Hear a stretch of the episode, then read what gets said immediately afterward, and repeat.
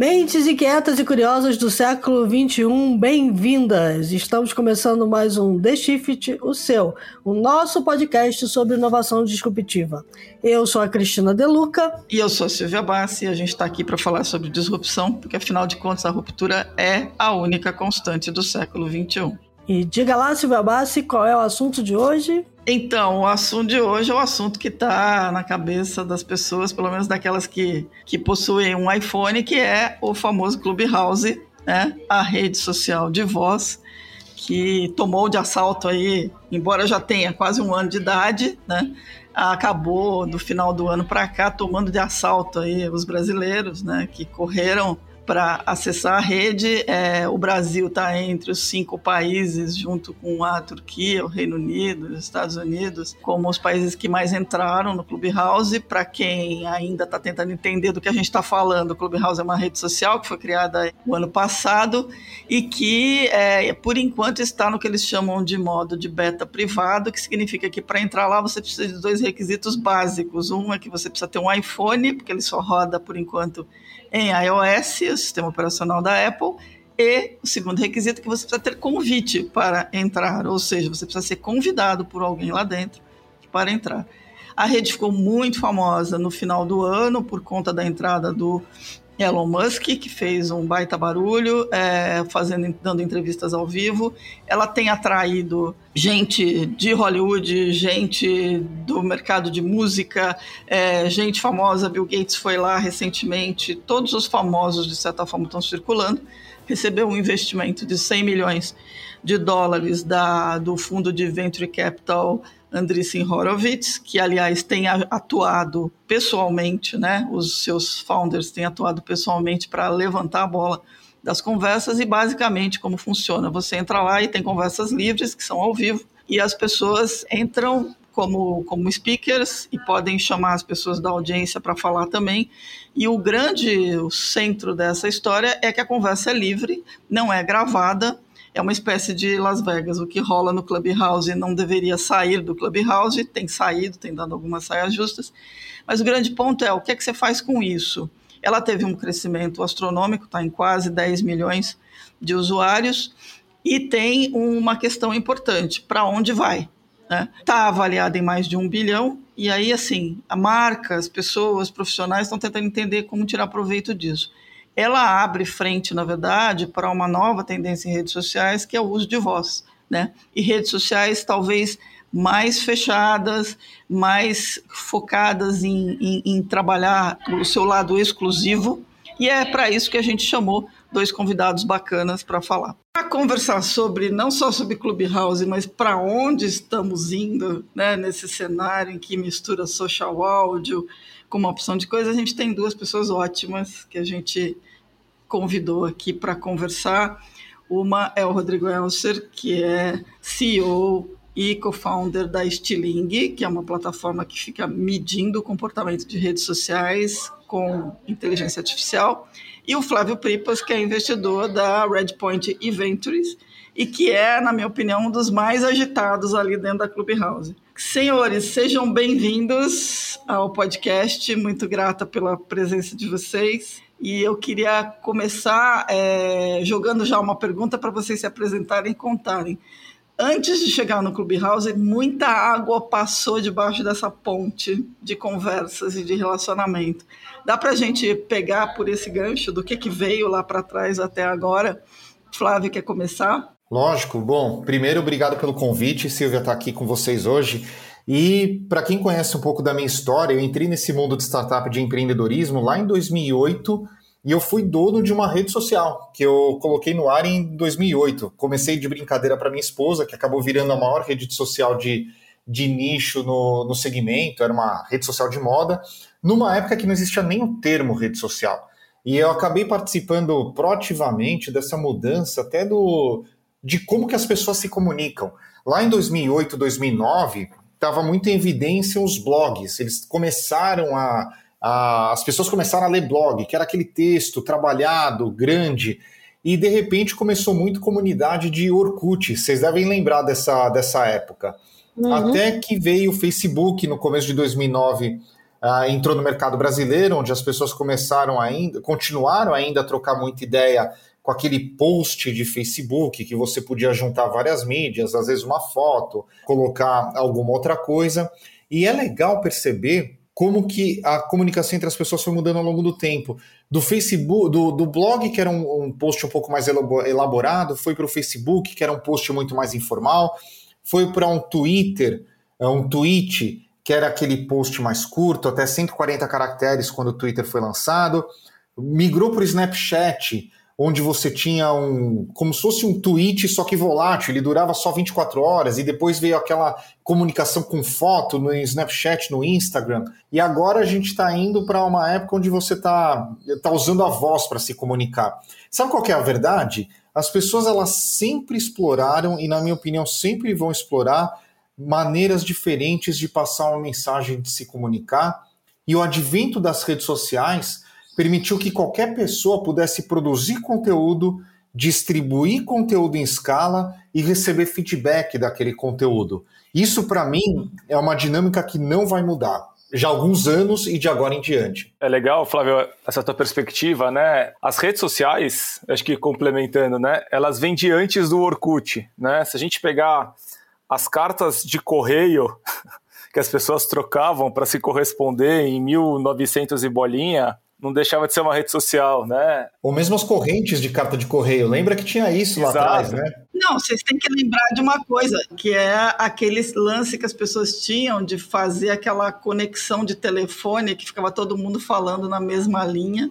Diz que é amizade, é, chat é amizade. É, isso, diz que é amizade. Aí a gente vai longe, né?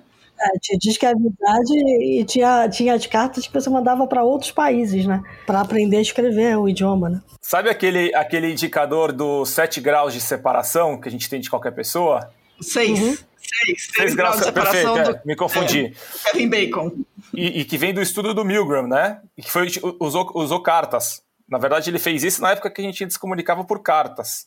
Hoje, esse, esse grau de separação no Facebook, a última atualização, tá, se não me engano, é, é menor do que 3. Mas ele vem, né, desse... As redes sociais, elas sempre existiram. O que vem desde Orkut aí como pioneiro é o uso da tecnologia e dessa característica da internet de unir a gente em conversas ao vivo, com uma facilidade muito maior de, de conexão, né? Dentro da evolução que o, que o Flávio contou, bem contado, e dentro dessa nossa vontade no final do dia humana de se conectar. É interessante porque é, o Orkut, desculpa te cortar, Rodrigo, mas o Orkut para mim sempre lembrou muito os BBS.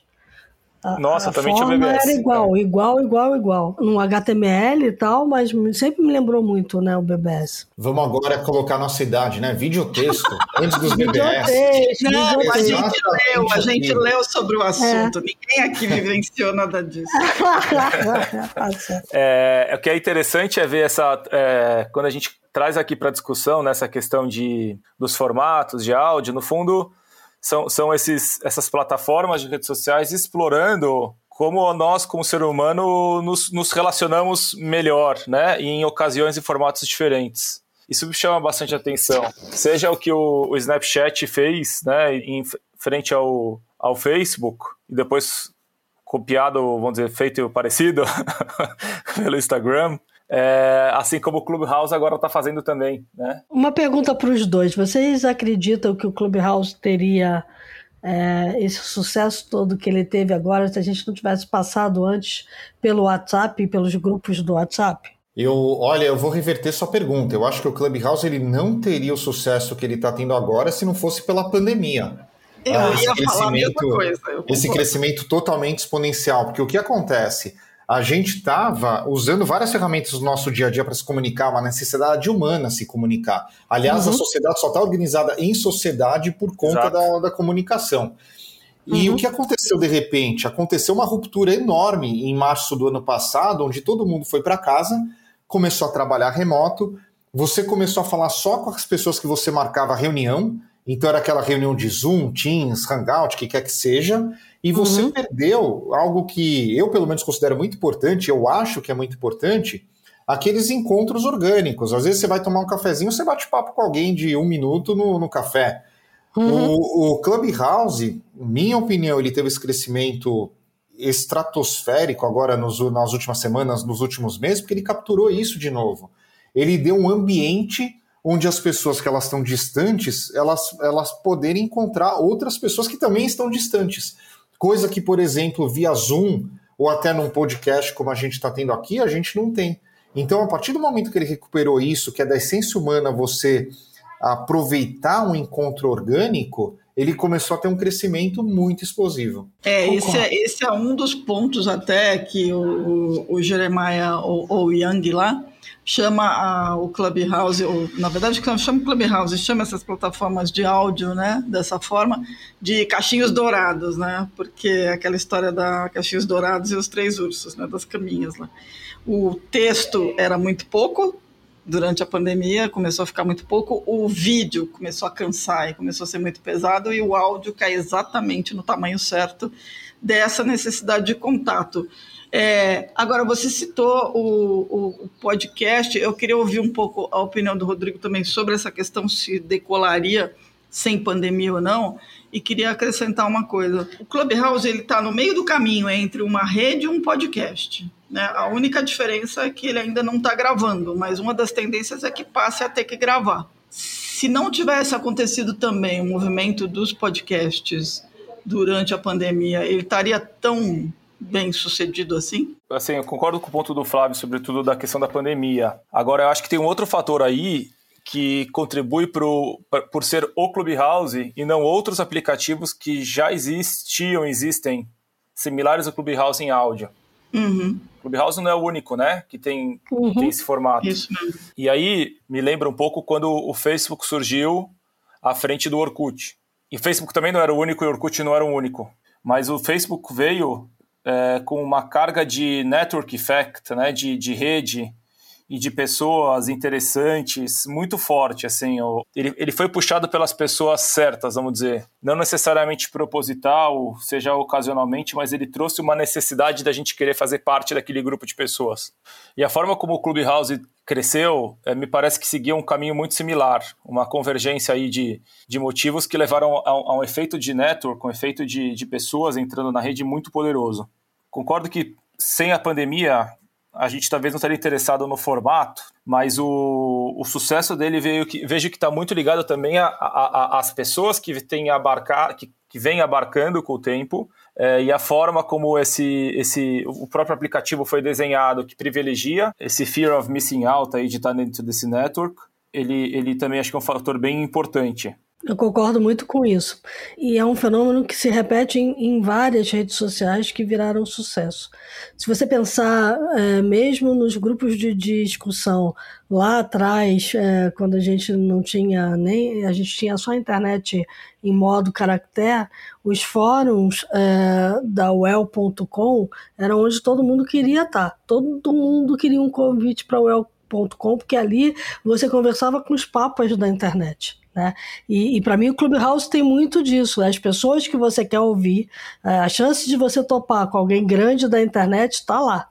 É, então você vai, essa é a ideia. E tem aquela história, né? Você vai no restaurante que está com a porta vazia ou que está com fila na porta? O Clubhouse conseguiu criar essa fila na porta, tem um mecanismo lá de by invitation only. É, ele fez o bom uso de alguns recursos são até clichê, vamos dizer, nesse mundo. O Orkut também tinha que ter, ser convidado, se não me engano, né? No começo. Gmail também. também o Gmail, Gmail também, é. Mas sim, fez porque tem, tem, tem track record que mostra que funciona e fez bem feito, né? Sobre a questão do, do podcast, a segunda pergunta, eu brinco que o, o Clubhouse é o Snapchat do podcast. Então, da, da, mesma forma que o Snapchat ele pegou um formato de, foto, de fotografia que existia no Instagram e trouxe essa questão de efemeridade, de que quem viu, viu, quem não viu, não viu, o Clubhouse fez o mesmo movimento com o podcast. Ele pegou o que a gente pode escutar a hora que a gente quiser do dia, aperta play e pause e continua a corrida ou atende o telefone, e transformou num, num, num, num modelo efêmero de quem ouviu, ouviu, quem não ouviu, né, sumiu aquele áudio de lá. Que é mais ou menos, Rodrigo, o que é mais ou menos o, o, subterfúgio que o Snapchat ele criou e que depois foi copiado pelos stories do Instagram. Exatamente. A questão de você criar FOMO, aquele fear of missing out, de você Exatamente. ter uma mensagem que ela é volátil. Ah, como você só tem aquela ocasião, ou no caso, só 24 horas para ver alguma coisa, você consegue atrair muita gente para ficar vidrada, para ficar presa naquela rede. Exatamente. Aí você pega, por exemplo, né, esse formato de que toca no nosso âmago humano de fomo, né? De medo de perder. E aí você coloca uma Anitta lá dentro, ou um. Quem foi quem trouxe disso? Rodrigo Maia, o Kim, né? De, de lá da hacker falando. Pessoas muito interessantes. E você fala, cara, se eu não entrar, não vou escutar o que esse cara falou de novo, né? Num último fator, que também acho que contribui para o formato, esse aqui é anunciado pelo, pelo Mark Zuckerberg, pelo Facebook, mas é, não executado, que é a, a, necessidade, dentro desse nosso, nosso mundo de, de, de, redes sociais digitalizadas, de ter uma, uma sala entre amigos. De não Isso. ser só aquela praça pública, né? Onde todo mundo fala, aquela ágora antiga, e não ser também aquela conversa one-to-one, -one, direct message, né? Com, com, com, com uma pessoa. Então, o, o Mark Zuckerberg, em 2019, se me falha a memória, no evento do Facebook, ele anunciou uma nova visão para o Facebook e falava desse ambiente intermediário, né, da, da sala entre amigos. Por isso que eu lembrei do, do WhatsApp e trouxe para cá o WhatsApp. Né? Eu participo de 10 grupos é, de debates no WhatsApp sobre LGPD, proteção de dados e tal, já há muito tempo. E eles foram crescendo e surgindo e se reorganizando por conta dessa história de que o grupo no WhatsApp ele é finito, você precisa que alguém te indique para entrar, o cara que é o moderador do grupo diz se você pode fazer parte daquele ou de outro, então ele vai selecionando a audiência para as conversas serem diferentes. Então tem conversas que têm mais profundidade no grupo, menos profundidade é, no outro, às vezes sobre o mesmo assunto, mas é, é finito né? Embora você possa acompanhar o que aconteceu, se você não quiser entrar uma semana, entrar uma semana depois, você possa ler tudo é, o que está lá e as conversas que rolaram, se você tiver paciência para isso, é, você está é, ali dentro de um grupinho fechado, seleto, que alguém disse que aquelas pessoas deviam estar conversando. Para mim, o Clubhouse explode isso. Né? É você que, que vai buscar o grupo, é você que vai dizer em quem que você se interessa e não tem limite, né?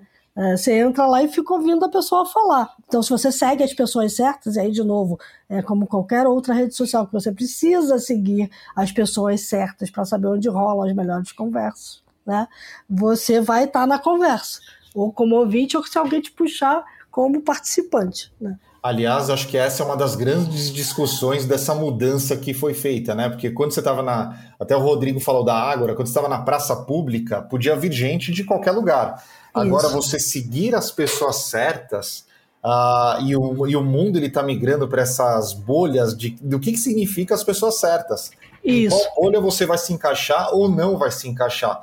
E o próprio crescimento de todas as redes sociais, que são as ferramentas que a gente está usando agora para se comunicar, ele faz com que a gente vá se fechando cada vez mais em bolhas diferentes. E sabe um hack que eu uso muito, Cris, que eu, que eu gosto de fazer? Eu gosto de tentar fugir disso, por mais que seja difícil, o algoritmo não deixa. Mas é, é eu acho que é obrigação nossa a gente tentar fugir dessas bolhas para ser exposto a, sempre a ideias diferentes, a discussões diferentes, a coisas que a gente não está acostumado no nosso dia a dia. E aí eu acho que o Clubhouse facilita isso. Fugir da sua bolha. Se você quiser, você participa de conversas sobre coisas que você é, nunca viu ninguém que está naquela sala ali conversando. Né? O que eu achei curioso é que o Clubhouse ainda tem um recurso, sinto que ainda pouco, pouco comentado. O Flávio está mais ligado nesse assunto que eu. Você tem clubes fechados, né? E, inclusive, se eu não me engano, ainda está fechado para você criar o seu próprio clube. E, e lá, lá existem bolhas que estão que rolando sobre conversas, sejam de é, investimento, trocas de, de informação. Então, ele tem ainda, né? Além de tudo, tem esse ambiente abolhado aí que a gente hoje não está acessando, até porque, se eu não me engano, Flávio me corrige, a gente não consegue no Brasil criar esses clubes fechados, né? Você consegue pedir, é que eles estão com muito tempo para aprovar. É. é. Mas é, é interessante ver como essas ferramentas elas acabam até mimetizando um pouco do próprio comportamento humano, né? Exato. Você sempre quer pertencer a sensação de pertencimento é um negócio muito legal. É aquilo que a gente falou no começo. Você quer pertencer ao Clubhouse, que é o tema da nossa conversa, pô, você tem que ter um iPhone. Você quer pertencer ao Clubhouse, você tem que receber um convite. Você quer pertencer ao clube, ao clube você tem que ser convidado. Uhum. Uh, você, até como empreendedor, se alguém, algum empreendedor estiver ouvindo a gente, se você consegue criar essa dinâmica na, numa ferramenta digital, você consegue, às vezes, extrapolar algumas coisas muito bacanas que fazem com que o engajamento ele aumente. Concordo com vocês em tudo isso. Tem alguns aspectos que me chamaram a atenção no Clubhouse que me deixaram fascinada no primeiro final de semana que eu entrei. Que é, primeiro, a acessibilidade. Você dá de cara com pessoas com quem você não cruzaria para tomar um cafezinho. Né? E que não teriam aquela disponibilidade para gastar uma hora conversando ali, mesmo que não seja com você, mas conversando, né? Da, e da conversa você pode participar como ouvinte, é, não seria fácil. Elas cobrariam alguns milhares de dólares para dar uma palestra daquelas, né? É, a segunda coisa é exatamente esse lance que o Flávio falou. Quando você vai ver a lista dos clubes, você começa a identificar é, começa a seguir certos clubes e começa a fazer parte de conversas que você fala, pô, eu quero ouvir o que, que essas pessoas estão falando disso ou daquilo. E a outra questão que é muito interessante é o fato de que você se transforma de audiência em speaker muito rápido, né? Quando alguém te convida para falar e você consegue soltar a tua opinião e volta e vai e vem. Então esse swap entre produtor de informação e consumidor de informação, ele acontece muito rápido. Agora, Às essa vezes, é, Você até nem quer que isso aconteça, né?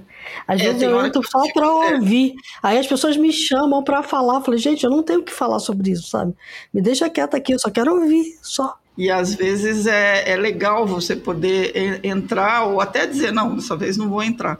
Mas esse, esse movimento é muito legal. Mas sabe que essa dinâmica, acho que a gente está aprendendo, né? O, a, a Silvia comentou que eu estou usando a plataforma. Eu estou usando a plataforma e tudo que eu faço, eu faço meio com agenda, porque senão não dá tempo de fazer tudo também. E eu é. gosto de perceber um pouco esse tipo de dinâmica. Como vai sendo criada numa ferramenta digital uma ética de uso diferente. Será uhum. que eu levanto a mão agora, não levanto? Será que eu participo, não participo? Entro nesse grupo para escutar? As outras pessoas vão saber que eu entrei nesse grupo, que eu estou ouvindo um negócio completamente diferente? Eu, eu, eu sou muito curioso, até por trabalhar nesse mundo de inovação, de empreendedorismo há muito tempo, de entender essas dinâmicas e como que essas dinâmicas vão influenciando não só essa ferramenta, mas como as próximas ferramentas. A gente estava conversando no backstage aqui antes sobre o que o Twitter está lançando agora, que uh, dos super followers, né? Ou então uhum. que o uhum. Twitter, uh, que o Facebook perdeu essa onda do áudio, será que perdeu mesmo? É muito legal estudar formas diferentes de se relacionar e como que você liga os pontos para uma coisa que acaba influenciando a outra. Pegando carona nisso, Flávio, acho que para quem está escutando fica a, a dica. Existe uma ciência, né, que que pesquisa isso. É a ciência de Social Network Analysis. Mas ela fala, se refere a social network não em relação a, a redes sociais, mas a, a, a vamos dizer, a, mídias sociais. Ao mas a redes sociais, a redes sociais que existem desde o início da, da humanidade, uhum. né? E, e, e, tem muito conhecimento, muito estudo que, que explora isso. O que a gente está vendo esse comportamento e essas novas regras serem desenhadas à nossa frente, né? De, uma, de uma forma que talvez é, antigamente a gente não conseguisse é, com tanta facilidade assistir. É, eu sou um puta entusiasta disso. É, tem uma coisa que me intriga nessa história toda, né? É que até então a gente está muito acostumado com os feeds algorítmicos, né? É, eles condicionaram a gente a esperar um pouco sobre uma postagem que a gente sabe que a gente vai ter interesse em ler. O Clubhouse, para mim, é muito mais prospectivo, né? É o contrário. Então, é, alguém já entendeu como é que funciona o algoritmo do Clubhouse? Ele tem algoritmo? Como é que isso resolve? Eu acho que ainda está tá numa fase mais simples. O próprio Instagram, no começo, tinha um algoritmo muito mais, muito mais simples do que tinha hoje. O que você postava, as pessoas iam no começo. Vocês lembram disso? Uhum. Até que, de repente, o, as, a, a, o conteúdo ele, ele passou de um limiar que que precisou ter um algoritmo de, de curadoria, né? Do que quem vê o que quando. Eu acho que o Clubhouse me parece hoje está privilegiando muito mais o quem você segue e, e desenha a tua agenda por causa por isso. E eu tenho feito a mesma coisa que o Flávio, seguido pessoas diferentes, interessantes, mesmo que eu não conheça as pessoas, uhum. ou, ou, ou, ou tem mais para ter essa, essa visão, ter, ter, acesso a esse South by Southwards digital, já que a gente perdeu o nosso é, pelo segundo ano consecutivo, e, e, o algoritmo vai mostrando isso, tá, o que está sendo feito pelo, pelo que a gente seguimos. Acho que tá bem, me parece tá bem simples assim. É, parece. Eu, eu acho que o algoritmo deles ainda está bem no início. Acho que todo, como todo algoritmo, é um processo muito evolutivo. Uhum. Ah, eu, eu tenho uma dificuldade enorme na plataforma de achar temas diferentes. A pesquisa eu acho muito ruim ainda. Uh, O Explore eu acho muito ruim ainda. É, um, é uma experiência que ela, que ela vai evoluir, mas como qualquer produto de qualquer startup. Uh, o importante é colocar o produto na mão das pessoas para que as pessoas elas possam testar e passar feedback. Que, por sua vez, utilizou uma, uma tecnologia é, terceira, né? A, a, o Clubhouse não tem mérito pela invenção do, da parte tecnológica de áudio. Eles contratam isso de uma empresa que fornece isso para várias outras startups, né? Isso eu achei é muito, interessante. E que é muito boa, mas sabe uma coisa que eu falo já há bastante tempo, Rodrigo? O mundo ele está mudando muito rápido. Quem vai ter sucesso hoje em dia não é quem cria, é quem orquestra. Porque tem muita Exato. coisa bacana que já existe que se você orquestrar direito, você consegue ter sucesso.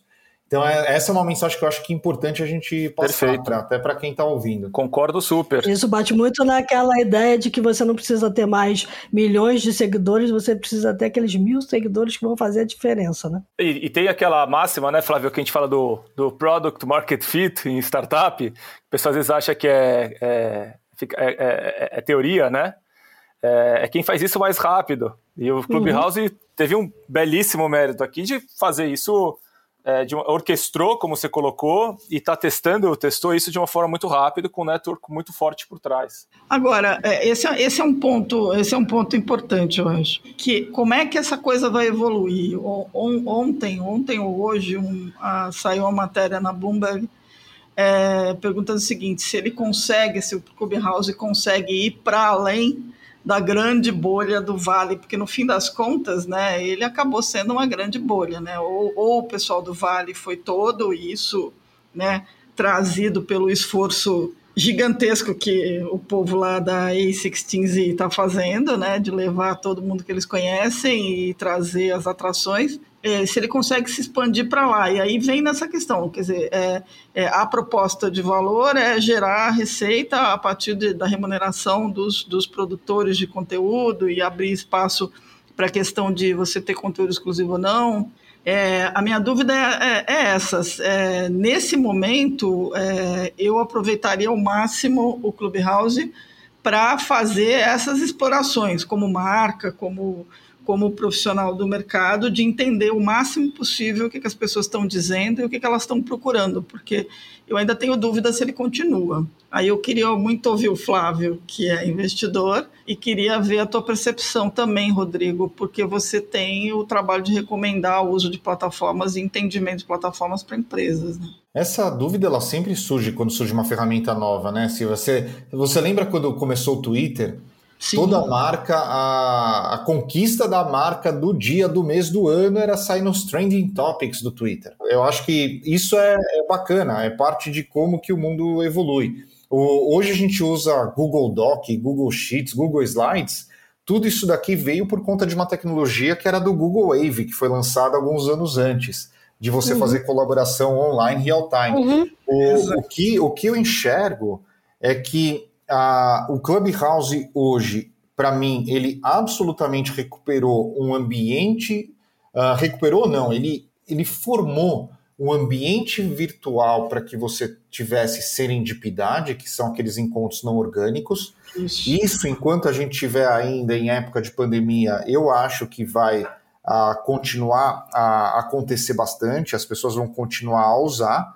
Ah, quando sair desse ambiente de pandemia, a gente vai estar no mundo novo, que o pessoal convencionou de chamar de o novo normal, que ninguém no mundo sabe como que vai ser exatamente. E provavelmente muito do que a gente aprendeu usando essa plataforma talvez seja incorporado em outras plataformas e o nosso comportamento enquanto sociedade global ele vai mudar por conta dessa experiência que está acontecendo agora. E cabe a quem é empreendedor, a quem é empresa, a quem é jornalista, quem trabalha com esse mercado de inovação, quem não trabalha com esse mercado de inovação, ver aqui os pontos positivos que vai aproveitar desse movimento e os negativos que vai deixar de lado. É o jeito que eu encaro o mundo sempre. É, eu concordo. Eu concordo com o Flávio, já que a gente está falando tanto dos, dos primórdios das redes sociais, É, vocês lembram do Second Life? Uhum.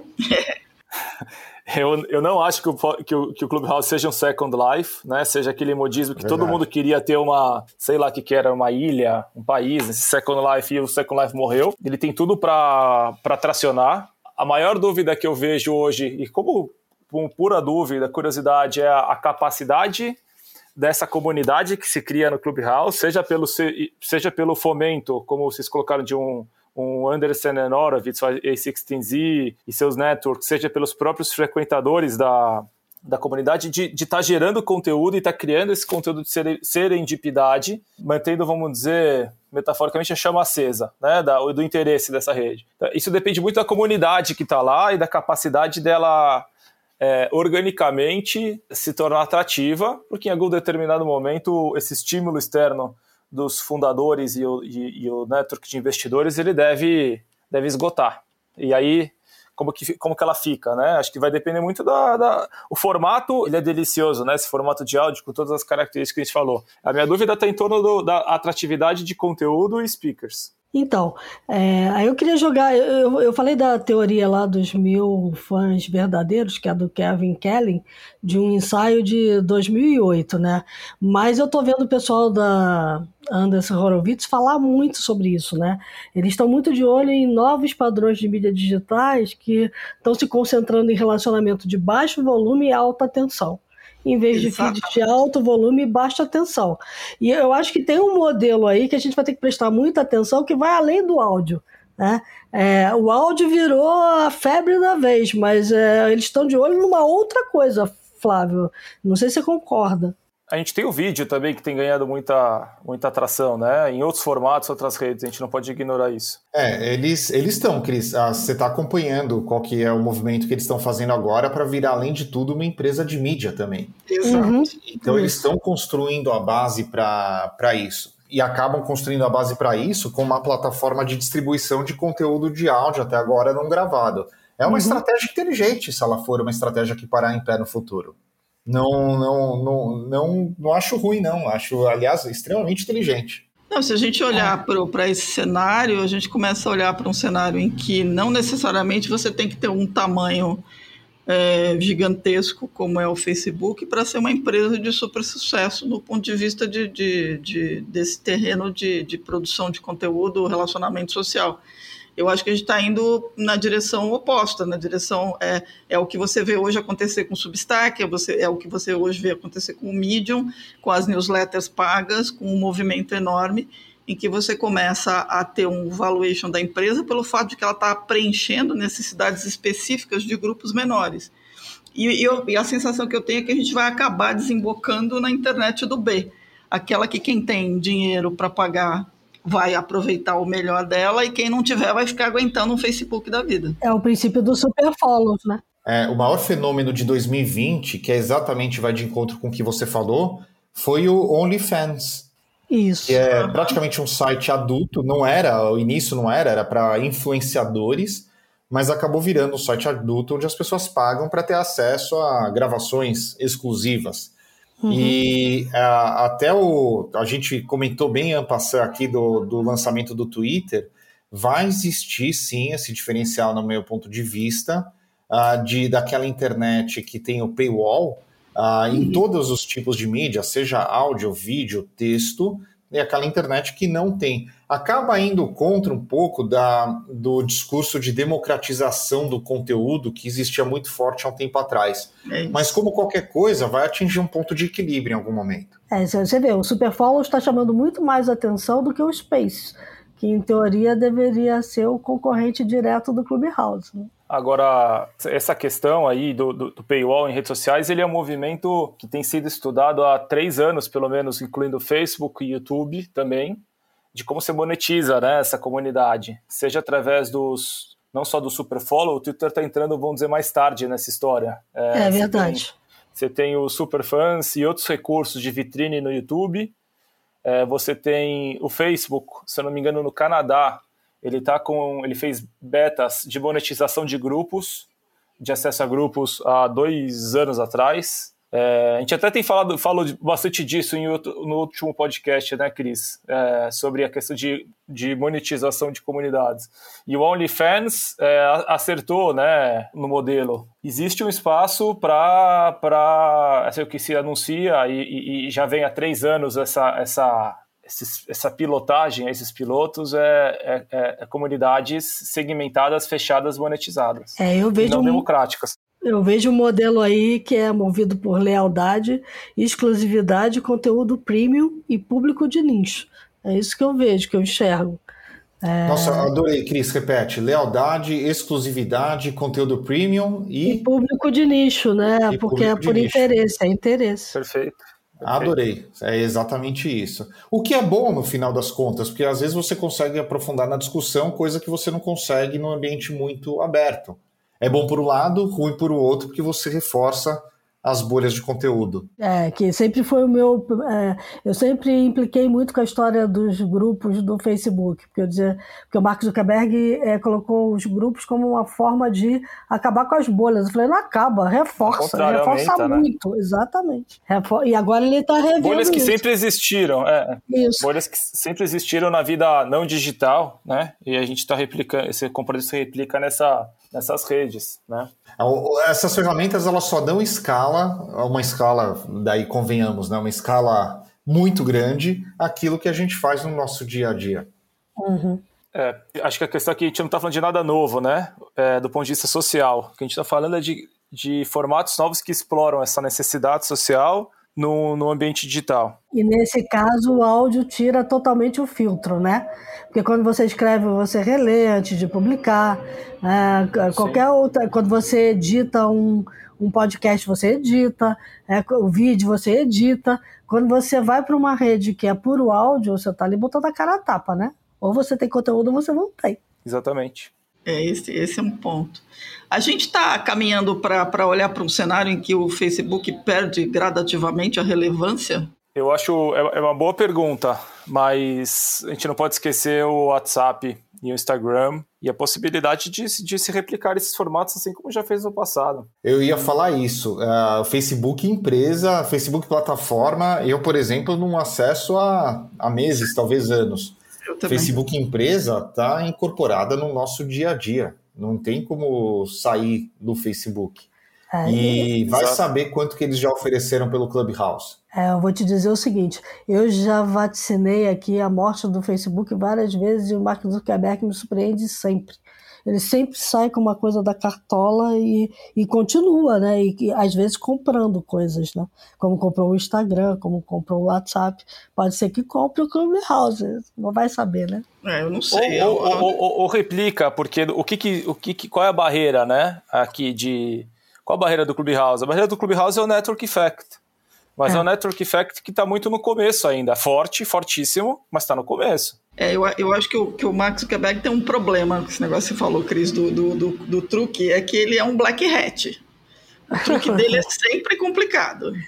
É, tudo bem, vai. É, é. Não, não, não, é uma defesa dele. Eu não, eu não gosto dele, defesa, mas enfim. Mas é, eu acho que, acho que ele está no momento agora que a, a, a, habilidade dele resolver, de mudar esse mamute que ele criou aí, está que nem as empresas da mídia tradicional tentando se desviar do iceberg e não conseguem. Eu acho que o, o cenário hoje não é o grande iceberg do Facebook. Concordo com, com as outras coisas, mas eu acho que o Facebook como plataforma tem problemas sérios. O que eu vejo é, aqui nesse sentido, falando do, do Face, é, a estratégia do Face de longo prazo, ao meu ver, ela já pivotou para uma busca de receita vinda de e-commerce que inclusive é um mercado muito maior que publicidade, né? É, num objetivo claro do Facebook se tornar o maior tirador de pedido do mundo.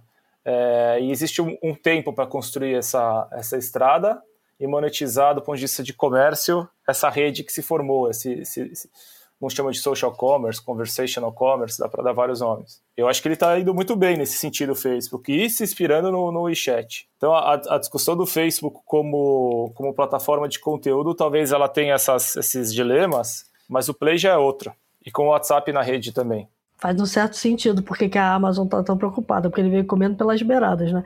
Ele pegou um microempreendedor lá na tua comunidade, é, é, é, um modelo totalmente diferente do da Amazon, mas é um tirador de pedido, não deixa de ser. O Flávio pode reforçar, acho que uma das maiores dificuldades de uma, de uma empresa que foque na cauda longa, num, vamos dizer, no, no público SMB, é você conseguir distribuir e se conectar num custo baixo com os pequenos. E o Facebook tem isso na mão. É, o Facebook é isso, né? Exato. Ah, é. é. que eu acho assim, o Facebook ele dominou por muito tempo o grafo social. Ah, e continua dominando o grafo continua. social no Ocidente. Ah, uhum. o, o, se ele vai querer migrar do grafo social para fazer ele ser transacional, eu acho que vai ser um movimento muito natural dele. Uh, não me surpreende, por exemplo, se o Facebook comprar o eBay uh, muito em breve uh, até para fazer um negócio como esse. Eu vejo até, Flávio, que isso já é uma decisão tomada, ela está em curso, a estratégia. É, é, é, é assim. E a gente tem uma outra, um, outro, um outro layer de receita que ele teve uma tentativa e, e aí voltaram temporariamente atrás, que é a parte de, de serviços financeiros. Né? A gente não pode esquecer que o Facebook, Facebook tentou é, colocar a Libra e a Calibra, que é outro mercado que eu sei que você manja bastante de cripto, né? É, no mercado teve um, teve um pushback forte, mas ele continua lá com esse, esse plano de monetização e rentabilização de serviços financeiros em torno desse grafo social. É, se for pensar, os Big Four, a Amazon, Facebook, Apple e Google, é, eles têm poder na mão hoje de dominar vários nichos e vários mercados. E uhum. cada um trabalhando a sua maneira nisso. Todos é investindo é... em fintech, né? Todos investindo em fintech e todos surfando essa onda de como que as pessoas elas têm a sua jornada ao longo do dia, como que elas desde o momento que elas acordam, como que elas se comunicam ao longo do dia, como que elas trabalham, como elas se divertem. Então cada um a sua maneira está pegando uh, ou está tentando se posicionar dentro dessas frentes. E para mim, o, a explosão do Clubhouse, que é, um, que é o tema da, da nossa conversa agora, ele veio para adicionar algo que nenhuma desses Big Four tinham antecipado sobre Perfeito. o comportamento. Uh, e, e, todos eles provavelmente vão fazer alguma coisa para tentar pegar o seu pedaço da equação. Perfeito. Eu acho que a, a, é, na equação entra justamente a tokenização desses ativos, né? É, que pode ser uma sala do Clubhouse, que pode ser um grupo uh, do, do Facebook. A gente não sabe como é que isso vai ser é, entrar nessa onda da tokenização, né? Olha, Cris, a gente vai ter que fazer um podcast só sobre isso, porque daí esse é o tema que ele vai embora. É a é, tokenização de tudo, da vida. Exatamente. NFTs. E, e, a tokenização do jeito que você consome ou produz ou distribui conteúdo. Então é de tudo. Ou seja, acabou, acabou o almoço grátis de vez, é isso. A internet boa vai ser a internet paga. Mas nunca teve almoço grátis. A única é, coisa é que agora é. você vai ter visi você vai ter visibilidade daquilo que não era grátis mesmo. Exato. Exatamente. Você vai passar a ser dono do seu próprio de você como produto, né? Agora, sabe uma curiosidade que me passou na cabeça aqui sobre formatos? Dentro desse ponto, né, que vocês colocaram de que a gente esses, esses grupos grandes perderam a eles não, não viram ou não executaram o que o Clubhouse fez. É curioso olhar que o, o que eles têm apostado é, em laboratório é o mundo de realidade virtual, que envolve uma mudança de comportamento e equipamento assim muito mais sofisticado do que você criar uma rede de áudio. Interessante olhar para isso, né? Eles estão buscando uma inovação muito maior e perderam uma inovação que era, sim, tava aparentemente na cara. É, tava na cara. É. É, tem investimentos enormes do Facebook em, em, realidade virtual e numa aposta de que o mundo, de que esse Clubhouse um dia seria um mundo paralelo de óculos 3D, né? Eu acho curioso isso falando do, da perspectiva de inovação. Dizem que eles vão lançar muita coisa nesse segmento nos próximos anos. Acho que o tempo que vai dizer. Dizem, e tem um evento do Facebook para acontecer logo mais com algumas novidades aí, né? Tem. E eles estão indo para cima do metaverso, né? A ideia de, de, de, continuar explodindo isso. Já que a gente não pode se encontrar no mundo real, vamos nos encontrar no virtual. Mas aí, aí é que tá, né? Aí eu acho que o Clubhouse resolveu isso rapidamente com o áudio. Né? Foi a tese que o Flávio defendeu desde o início, né? É, eu, eu acho que tem um lado bom do áudio que você não, não cansa Né? Você até pode cansar de ficar algumas horas ouvindo, mas ele fica na paralela com o que você está fazendo. O... E esse conteúdo você consome, absorve, lembra dele depois e vai para frente e participa de outro. Esse, esse aspecto, no momento em que a gente está fazendo 15 coisas ao mesmo tempo, ele é muito interessante no caso do Clubhouse, porque às vezes eu fico com o celular ligado, ouvindo enquanto estou trabalhando. Não sei se vocês fazem isso, mas eu deixo rolar a conversa. De vez em quando eu fico dando uma antenada. E esse aspecto é interessante, dele funcionar como um companion, é quase um white noise. Faço, não sei quanto tempo dá para aguentar fazer isso, viu, Silvio? Não sei se somos programados para ser tão multitarefa assim. Mas tudo bem, se cansar, tem os outros apps que você pode abrir. Você abre é. o Calm, você abre o Mindspace. É, é verdade. Bom, estamos chegando no nosso, no nosso fim de linha aqui que é, né, como, como diz o Flávio, tem que marcar horário para começar e para terminar. Eu queria só pedir um, uma, uma dica. Flávio, o que, que você aprendeu, tanto Flávio quanto Rodrigo, o que, que você aprendeu exercitando tudo que você tem exercitado, de marcar salas, de propor discussões importantes de vários segmentos no Clubhouse que você acha que as pessoas deviam exercitar? Silvia, eu aprendi duas coisas. Uma primeira coisa é que nas primeiras semanas que eu entrei no Clubhouse foi muito nítido uma diferença cultural entre o, nós brasileiros e o pessoal dos Estados Unidos, principalmente. Como que a gente não sabe se vender, mostrar aquilo que a gente faz de bom. E eu acho que essa é uma característica que a gente tem que incorporar um pouco mais. Eu até, eu até criei várias discussões falando sobre o perfil. O perfil do americano, como ele era vendedor, como ele mostrava aquilo que ele estava fazendo, e aqui no Brasil a gente mostrava muito pouco. E essa acho que é uma discussão que a gente tem que aprofundar.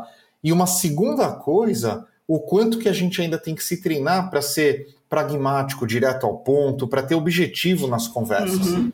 Que eu acho que quanto mais a gente se treinar para isso, mais resultado positivo a gente vai conseguir absorver da plataforma. O que eu aprendi sobre Clubhouse é, como, como usuário essa, nessa vivência é essa experiência que o próprio Flávio comentou de é, explodir a bolha, é, se conectar com pessoas e, e grupos curiosos é, e acompanhar o que está acontecendo nessas conversas. Tenho aprendido e, e, e, descoberto muita coisa interessante indo através de assuntos que não necessariamente eu, eu conversaria num grupo próximo de pessoas. E como, do ponto de vista de tecnologia, o Clubhouse ele é uma grande demonstração de que um, um protótipo em uma semana, com uma boa sacada de produto, experiência de usuário e relacionamentos fortes consegue valer bilhões de dólares em pouco tempo. No final do dia, ele é uma prova de que a gente consegue hoje, criando bons produtos, fazer isso com, uma, com pouco recurso e uma velocidade muito rápida. A gente já sabia disso, mas há, há muito tempo é, se fala a frase, né, que quem está procurando criar o próximo Facebook? Não sabemos se esse cara, com o tamanho que esse Clubhouse vai, vai, mas bem ou mal, é uma pessoa que criou um novo Facebook que está incomodando agora com muito pouco recurso e pouco tempo. É isso aí. Muito bom. Gente, obrigada. Foi ótimo. Vamos para os insights.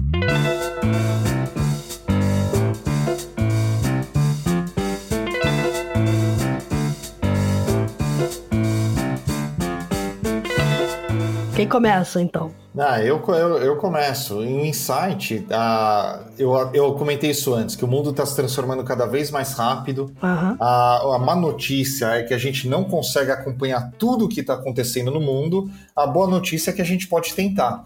E a leitura diária de manhã do The Shift é um negócio importante para mim. E tem que ser para todo mundo que estiver escutando. Pô, também. valeu, Fábio. Oh, muito, muito bom. bom a gente fica super feliz. Rodrigo, alguma coisa bacana que você está acompanhando? Acho que para mim essas conversas, elas trazem muito, é, a gente já falou ao longo do áudio, mas trazem muito conceitos de, é, de, de network science, uma ciência muito pouco conhecida e que eu tive contato quando a gente começou este Stiling e eu fiquei apaixonado. Então, para quem tem curiosidade de entender o que está acontecendo por trás do Clubhouse e se, se aprofundar no estudo de, de, de comunidades, de redes, é, de movimentos, existe uma ciência enorme por trás que chama Network Science.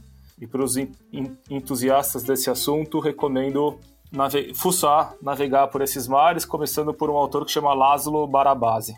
Eu vejo o Clubhouse e eu me lembro da teoria que a gente lê nesses assuntos é, acontecendo aqui na nossa frente com muita com muitos muitos muitos pontos interessantes. Bem bacana. Então, olha só, tem um livro novo do Adam Grant que eu achei bem legal, acabou de sair, eu acho, que chama-se Think Again. E aí ele está propondo que as pessoas reconsiderem tudo que elas achavam que estava internalizado de conhecimento e tentassem olhar de novo para o cenário. Eu acho que no momento que a gente está falando que tudo mudou, né? Está de novo, o Flávio brincou com a coisa do novo normal. O Think Again pode ser um livro bem bacana. Ele está na minha lista, né? Eu vi aqui que acabou de sair, está na minha lista, está super bem recomendado. Então a ideia é como é que você olha para tudo de novo, né? Repensa o que está no teu redor e tira novas conclusões e até é, assume que pode não ser exatamente aquilo que você imaginava e acha um novo rumo. Então fica aí a dica do livro novo do Adam Grant, que sempre é um cara que vale a pena ler.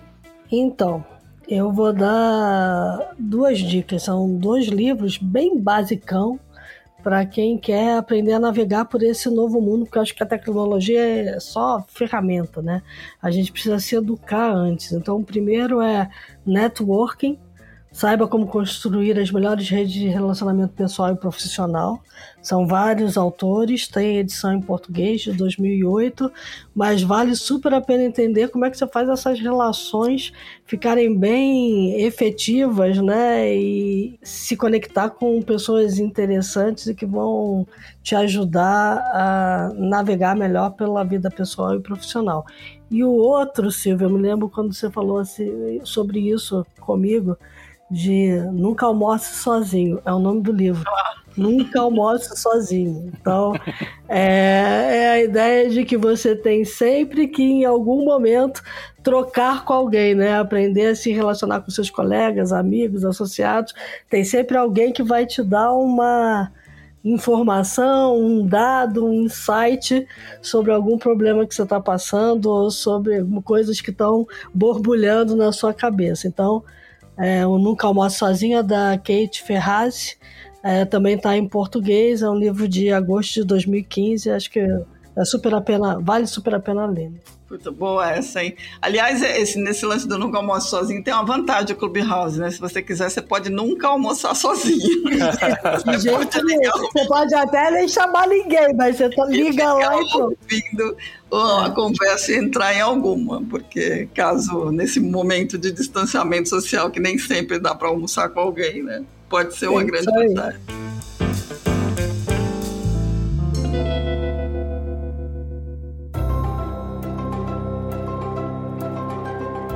Ok, gente, Rodrigo, Flávio, mil obrigadas por terem gasto esse tempo com a gente. É, a gente espera que quem está nos ouvindo tenha, tenha aproveitado essas, essas ponderações, essas reflexões aí sobre para onde a gente está indo em termos de relacionamento pela internet e oportunidades de novos conteúdos, novos jeitos de interação. É, esperamos ter vocês aqui mais vezes. É sempre um enorme prazer. Adorei, gente. Vai ser um prazer. Conta comigo. Um abraço para todo mundo. Obrigado. Obrigado, Silvia Cris. Obrigada, Rodrigo. A todo mundo que nos acompanhou. Dicas, sugestões, dicas, elogios, é, reclamações, theshift.b9.com.br. Lembrem-se que a gente está numa pandemia. Lembrem-se que é preciso se cuidar, usar máscara, né? Se proteger até que a gente consiga ter aí acesso à vacina para todo mundo. Muito legal. Flávio, Rodrigo, super grata e pessoal, lembre-se que enquanto a gente estava conversando aqui, enquanto a gente conversa no Clubhouse, o mundo do lado de fora muda numa velocidade impressionante. Então, todo mundo ligado nas mudanças do mundo também. É isso aí, até a próxima.